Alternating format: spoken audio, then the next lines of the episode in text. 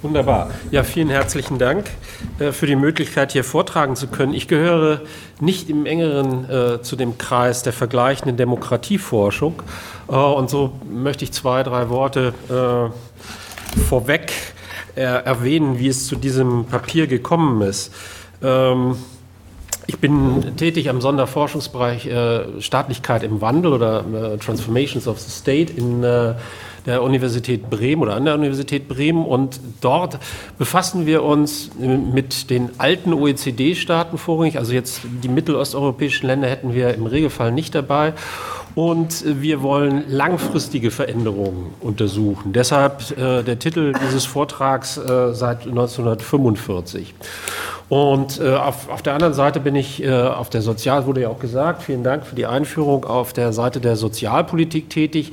Dort haben wir in letzter Zeit Studien gemacht, die gehen jetzt sehr in die Details von äh, Feldern ja, demokratischer Unterart, nämlich der Selbstverwaltung, den Sozialversicherungen. Und dort haben wir acht Länder vergleichende Studien durchgeführt, jetzt mit QCA und versucht da so ein bisschen Trends rauszuholen. Aber das ist eine Mikroebene. Und in dem, was wir auf der anderen Seite in dem Sonderforschungsbereich äh, machen, geht es in eine Makrorichtung. Dort arbeite ich aber nicht mit den Methoden äh, von Demokratiebarometern etc., sondern wir haben auf der Basis von äh, Medienkommunikationsauswertungen versucht, langfristige Trends, wobei langfristig jetzt deutlich kürzer ist, nämlich 15 Jahre allein aufgrund der Verfügbarkeit, der digitalen Verfügbarkeit von Medien, die letzten 15 Jahre äh, versucht herauszubekommen, wie sich die Akzeptanz oder Legitimität von politischen Ordnungen verschiebt. Wir haben zuerst vier Länder untersucht, jeweils zwei Qualitätszeitungen in diesen Ländern untersucht und geguckt,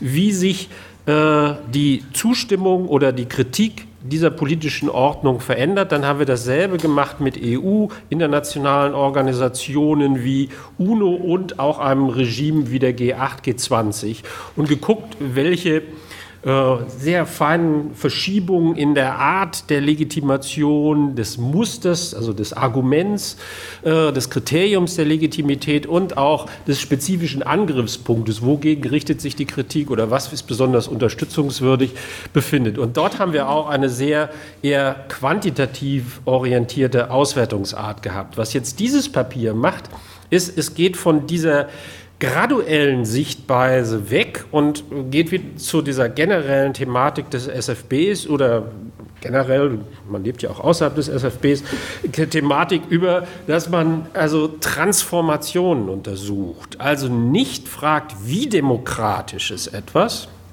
sondern einfach nur fragt, hat sich das, was sich selber als demokratisch bezeichnet und nach den üblichen Kriterien noch als demokratisch gelten darf, verändert in diesen ungefähr 60 Jahren.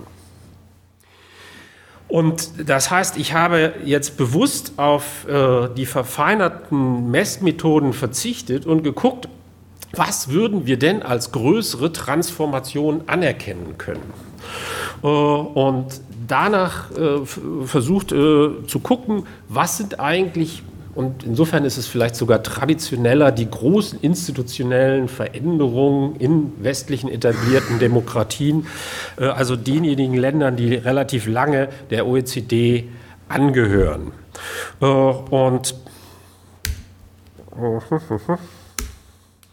meine Vorstellung war, wenn wir sehr intensiv über Postmoderne, wir hatten ja auch schon Theorietagungen über Postmoderne vor ein paar Jahren und äh, jetzt wird das also übertragen in ein empirisches Forschungsprogramm oder auch über Demokratiethese reden, sollten wir uns mal auch historisch angucken, was eigentlich die realen institutionellen Großveränderungen waren. Also wenn das Wörtchen Krise oder Post dann im Raum steht, dann sollte man ja nicht nur so ein bisschen Unzufriedenheit erwarten, sondern vielleicht echte Veränderung. Und äh, von daher fand ich den Rückgriff auf äh, Untersuchungen, die größere Veränderungen in diesen 60 Jahren herausstellen, ganz sinnvoll, um zu sagen, was hat es denn bisher eigentlich an Veränderungen gegeben? Ist das viel, wenig? In welcher, in welcher Dimension ist das eigentlich einzuschätzen? Und äh, die zweite Frage war, kann man dann über diese Länder hinweg so etwas wie Entwicklungsetappen, Phasen der Demokratieentwicklung sehen, wenn man sich nur auf die Veränderungen bezieht. Also man blendet in bestimmten Maße die, die alltägliche Realität der Demokratie schon aus, sondern man guckt nur auf die großen gesetzgeberischen Veränderungen oder die großen Veränderungen im Parteien-, Verbands- und Partizipationssystemen. Das ist ein bisschen äh, ein Blick, der die Verhaltensdimension nicht äh, in, die könnte man noch hinzufügen, haben wir auch mal gemacht, aber äh, also die sie etwas zurückstellt gegenüber anderen Untersuchungsweisen. Äh, das Ergebnis ist, meines Erachtens lässt sich so eine Phaseneinteilung finden. Es gibt relativ äh, über die Länder natürlich etwas streuen, aber es gibt so eine gemeinsame Entwicklungstendenz. Und ähm, für die sowohl die majoritären wie die Konsensdemokratien ist es so, dass bis in die frühen 70er Jahre hinein sich so etwas herausbildet wie ein Vorrang der Parteien und Verbände als Träger äh, des politischen Systems bei, äh, sagen wir mal, ab 1950 nicht mehr äh, im größeren Maße stattfindenden institutionellen Reformen. Das ist also, wenn man die großen Reformen angeht, eine relativ leere Zeit. Die zweite Phase ist in dieser Hinsicht auch noch erstaunlich frei von größeren Reformen.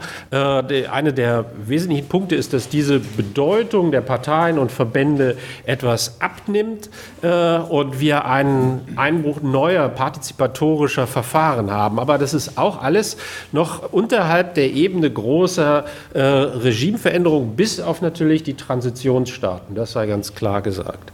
Von 1990 bis 2008, dann machen wir in dieser dritten Phase allerdings eine ja, ja, eine Phase institutioneller Reform aus. Dann geht es eigentlich los, dass wirklich an Föderalismus, an Wahlsystemen, an direkter Demokratie und auch auf der Ebene von Verwaltungsreform und neuen politischen Akteuren, man könnte auch noch hinzufügen, kommt gleich noch, äh, die Unabhängigkeit der Zentralbanken wird eingeführt. Das sind alles wesentliche Veränderungen. Also erst da, 19, nach 1990, passiert sowas, was man eine größere institutionelle Reform äh, nennen könnte. Bis zur dritten Phase, muss man sagen, gibt es eine Art ähm, gibt es also eine institutionelle Stabilität.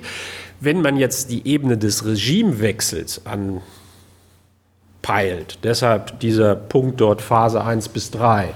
Auf der Ebene gibt es immer noch nichts. Also das sind alles institutionelle Veränderungen unterhalb der Regimebene. In dem Sinne könnte man, wenn man so einen ganz großen Blick hat, äh, äh könnte man sagen, hyperstabil. Äh, und jetzt ist eben die Frage, was passiert seit 2008. Da habe ich auch nur sehr skeptische normative Urteile. Äh, aber dieser Supranationalisierungsschub ähm, hat bin jetzt nicht ganz über alle Details sicherlich informiert, noch keine äh, grundlegende institutionelle Reform herbeigeführt, obwohl überall die Regierungen gestürzt worden sind in den Krisenländern. Also die Auswirkungen sind enorm, aber also eine, ein Regimewechsel oder ein Wechsel der Demokratieform offiziell hat in dem Maße noch nicht stattgefunden, aber es findet sowas statt wie äh, Verfassungsreform durch ein intergouvernementales externes Gremium im Sinne der Einführung einer Schuldenbremse. Nur das wäre noch nicht einfangbar mit den Kriterien, die ich hier habe und die ich jetzt im Einzelnen durchgehen werde. Was sind die äh, Dimensionen, die man beschreiben kann, wenn man nur solche großen Veränderungen äh, sieht. Und ich wäre Ihnen sehr dankbar, wenn Sie mich auf irgendwelche Defizite aufmerksam machen äh, und sagen, da fehlt was oder äh, das ist zu grob oder dergleichen weil das natürlich aus, aus so einer Sicht, was wir da gerade machen, eher äh, jetzt mühsam zusammengetragen ist und da kann also Fehler passieren. Äh, also auf der Ebene des Regimewandels haben wir weitgehende Stabilität. Wir haben die Transition Portugal, Spanien, Griechenland in den äh, 70er Jahren. Wir haben einen Wandel des demokratischen Systemtyps Frankreich. Es wird hier und da diskutiert, ob man sagen könnte, wenn man jetzt die Leibhardt-Kriterien anwendet und die als sozusagen Sub Subregime äh, Typen sehen würde, dass es für die Schweiz zu diskutieren wäre, ob es eine Verschiebung hin von einem konsensdemokratischen zu einem majoritären System gibt, weil dort die Idee der Opposition eingeführt worden ist. Äh, letztlich wird das aber verneint. Aber das wäre sozusagen der einzige Fall, äh, wo man das ernsthafter diskutieren würde. Sonst ist auch die Leibhardt-Differenzierung stabil. Kernbereiche, Exekutive, Legislative, da wären also auch so Dinge wie Präsidentschaft, Monarchie etc. Äh, einzuführen. Wir sehen kaum Veränderungen in diesem Bereich und wenn, dann streuen sie über die ganzen Perioden. Äh, was aber in fast jeder Periode vorkommt, ist, dass es eine Minderung des Stellenwertes des Oberhauses gibt, dass also der Bikameralismus alten Typs äh, ähm, ja, in seiner Bedeutung sich vermindert. Aber das ist nicht erst in der dritten Phase.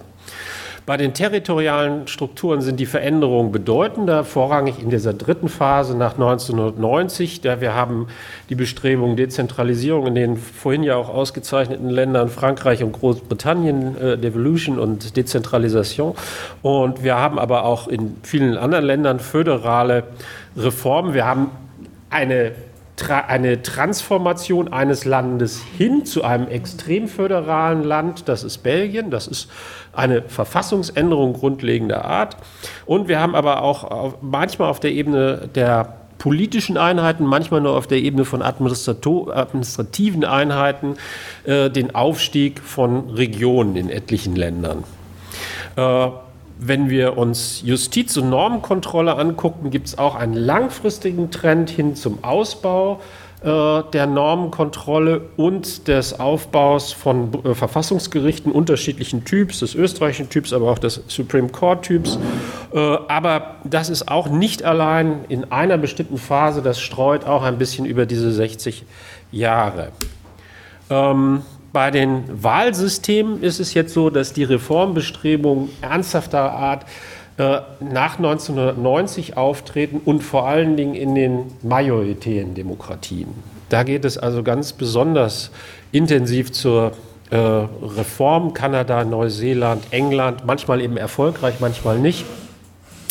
Äh, und in den Ländern, in denen es eine dominante Partei gegeben hat über sehr lange Zeit, damit meine ich jetzt Italien und Japan wäre der andere Fall, äh, das sind auch die Länder, in denen die Parteiensysteme zeitweise oder auf Dauer, ähm, also zusammenbrechen und dann sich rekonstruieren, das wäre eher Japan so ein bisschen jedenfalls und Italien dann völlig neu äh, konstruieren. Also in den Ländern, in denen wir entweder ein ausgeprägtes majoritäres System haben, geht es in Richtung Wahlrechtsreform oder in den Ländern, wo immer eine Partei regiert, kommt es auch zu Überlegungen und zu extrem vielen Reformen im Falle Italien, wie das Wahlrecht geändert wird. Äh, bei den Parteiensystemen sind äh, eben Japan und Italien die Länder, wo wir sagen können, es ist äh, mindestens zeitweise ein Zusammenbruch des Parteiensystems gewesen. Sonst über all diese Länder, die ich betrachte, hinweg der Aufstieg von neuen Parteitypen, wieder Italien natürlich ein Musterbeispiel mit sowas wie einer Medienpartei. Ob man in den anderen Ländern von Kartellpartei ähm, sprechen kann. Darüber ist sicherlich in Kreisen der vergleichenden Demokratieforschung schon ins, intensiv diskutiert worden. Das wollte ich jetzt nicht so herausstellen, aber zumindest eine Verstaatlichungstendenz oder eine, ein Aufgeben von Parteien im Staatsapparat hat es in vielen Ländern gegeben.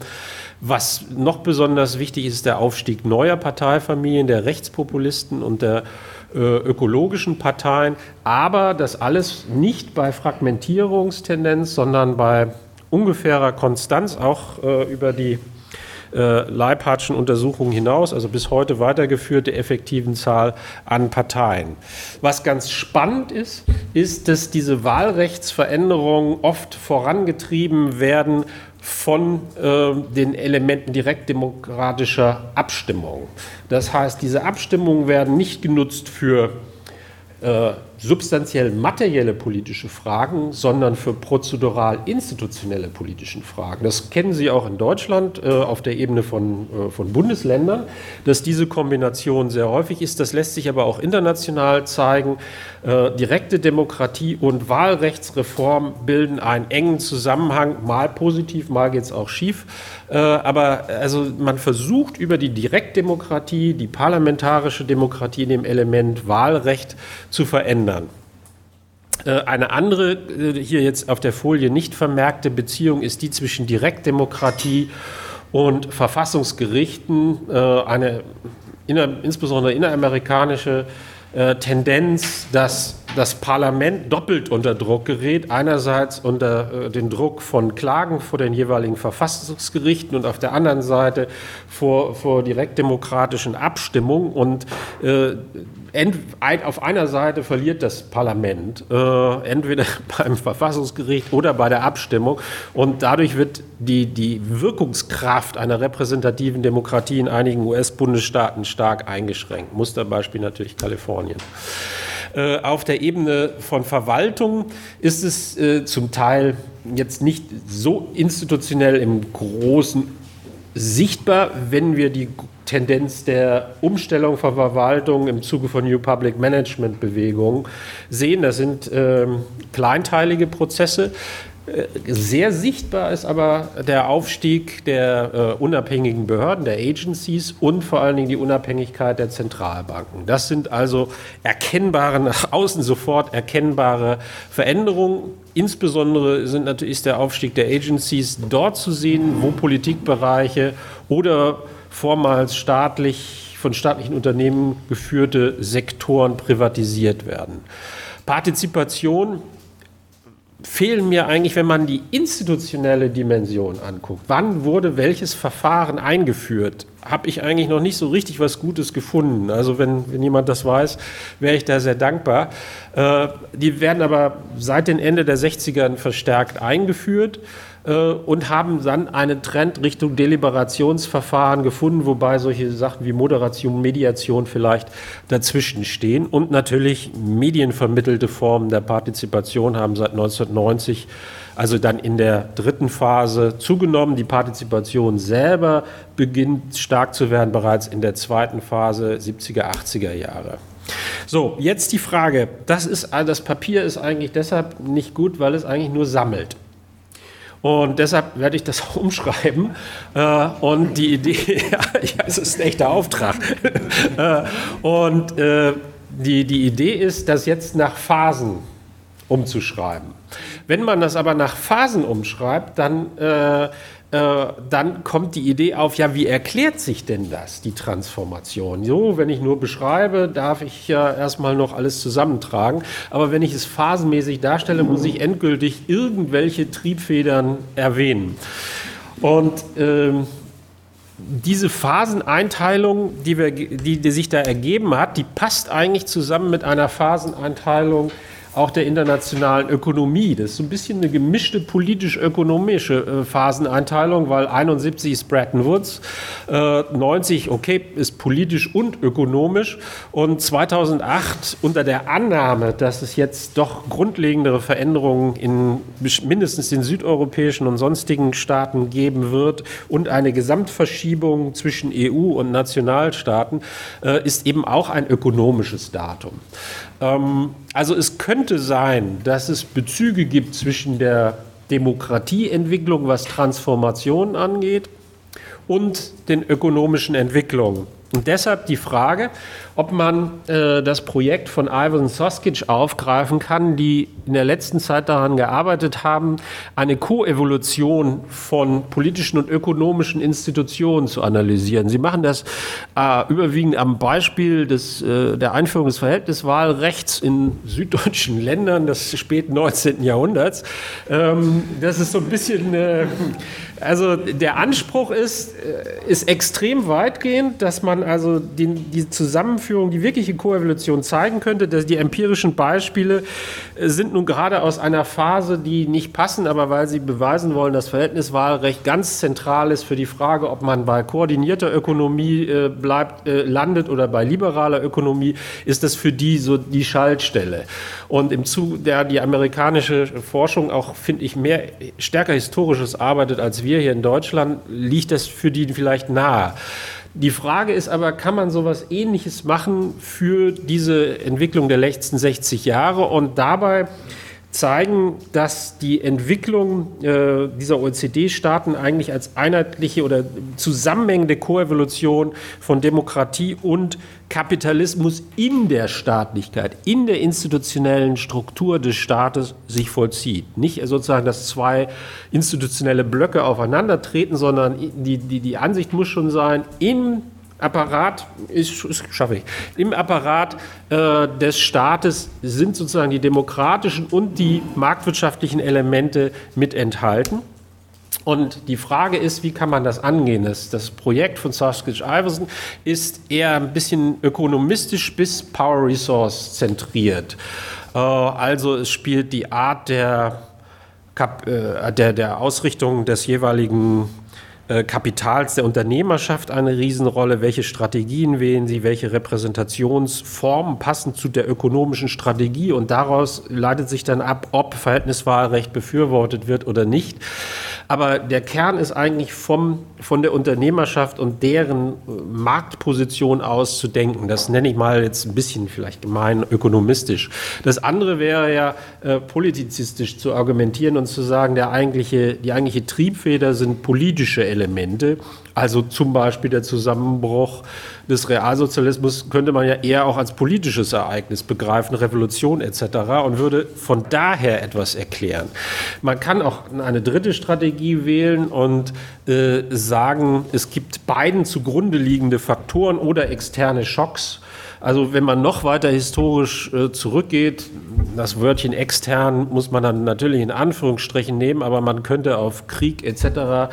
Äh, sowas als äh, Phänomene eingehen, die dann etwas anstoßen, was institutionelle Änderungen äh, dann doch sehr stark bedingt. Und äh, natürlich letztlich wenn man die Erklärung komplett macht, internalisiert werden kann, aber was so ein bisschen eine besondere Stellung hat. Ähm, der meines Erachtens beste Erklärungsweg ist aber der letzte, eine, eine Wechselbeziehung, sequentielle Erklärung zu machen. Nur die ist dann natürlich extrem kompliziert, weil ich für jede Phase zeigen müsste, wie sich aus einer bestimmten politischen Transformation ökonomische Folgen ergeben, die dann wiederum über längere Zeit eine nächste politische Transformation aus sich hervorbringen, eventuell unter Vermittlung der sozialstrukturellen und elektoralen Veränderungen. Und diesen Weg, der dann sehr viel historische Forschung mit aufnehmen muss, zu gehen, ist sehr mühsam und ich weiß nicht, ob sich das lohnt und man nicht doch lieber auf mit so einer Strategie Nummer eins vielleicht auch ganz schön weit kommt. Vielen herzlichen Dank.